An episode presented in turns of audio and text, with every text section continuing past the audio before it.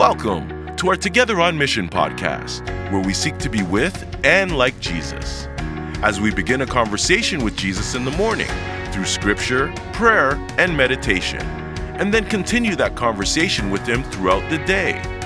Your host is Travis Twineman, the pastor at the Inland Vineyard Church in Corona, California. In this season of the podcast, we're going to talk about gifting as we look at some of the key biblical characters in the Old Testament narrative. Good morning, everyone, and welcome to the Together on Mission podcast. This is Travis, and it is Tuesday morning. Happy Tuesday morning. Welcome to the podcast. We're going to be in the Old Testament book of Ruth. We're going to take a look at an incredible young lady this morning as we begin a conversation with Jesus that will then last throughout the day. So turn to the book of Ruth, chapter 1. So often, you and I want to throw in the towel.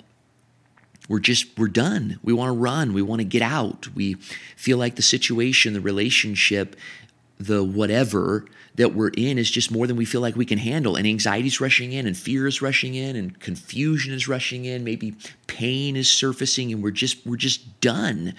And and it could be a season of life. It could be a a certain relationship, or even just a certain conversation. Or again, it could be something that God put in our hearts, like a like a vision, and we've been working toward it, but it doesn't seem like it's working. And the only thing we want to do is run, go back, throw in the towel, get out. And let's ponder that situation for just a moment. That relationship, that conversation, wherever we want to throw in the towel, wherever we're feeling maybe a, a, great deal of anxiety or frustration or pain. And when we begin to think about that place, that season, that relationship, it's it's actually in that place that we really get to encounter this extraordinary young woman, and her name is Ruth.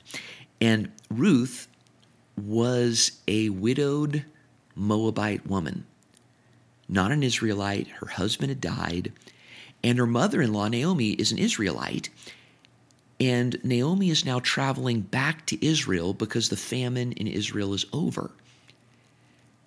And for Ruth to go with Naomi, to be a widowed Moabite woman, to say the least, is not a desirable position in Israel.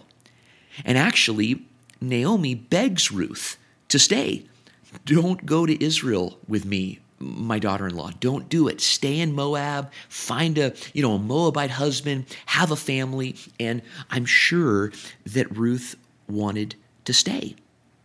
I'm sure that she wanted to to throw in the towel in this relationship with her mother in law. I'm sure there was plenty of anxiety and fear and confusion and wondering what in the world is the future going to hold.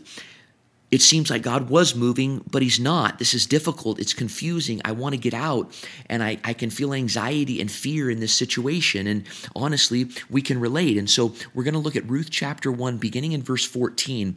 At this, and the this refers to Naomi encouraging both of her daughter in laws, Ruth and Orpah, to stay in Moab.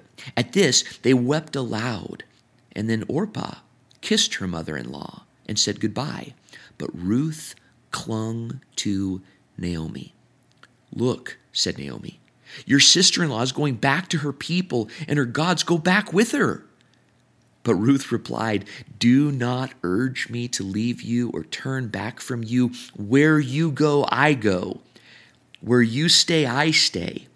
Your people will be my people, and your God will be my God. Where you die, I will die, and there I'll be buried. May the Lord deal with me, be it ever so severely, if even death separates you and me. Now, when Naomi, the mother in law, realized that, that Ruth was determined to go with her, she stopped urging her to go. So the two women went on until together they came to Bethlehem. Now, that that's a famous passage. You've probably heard it. There's a contrast going on where Orpah, the other daughter in law, actually does stay. she leaves the relationship. She stays in Moab, but Ruth clings to Naomi. Ruth is determined. Ruth is resilient. Ruth is faithful. Whatever we're going to call this gift, right? Faithfulness, resilience, Ruth exemplify it. Even as a young woman, she is steadfast. And, and it's in the midst of anxiety and confusion and fear. There had to have been. She had to have been wondering what's tomorrow going to hold, right? But she She's going to stay in this relationship. She's going to honor this relationship. She's going to stay in the game. She's going to love. She's going to think the best. She's going to be faithful. She's going to go the distance. And what a gift that is. And it's a it's a relationship changing gift. It's a family changing gift. It's a church changing gift. It changes situations. It's life changing. This determination, this I mean Ruth is stalwart. And and if these podcasts were 30 minutes, I'd continue because we see Ruth in this story continuing to operate in her gift, and it truly brings life. And I, I don't know if I should say this, but but but I do think that women are better at this than men. At least that's been my experience. It's it's about self-denial.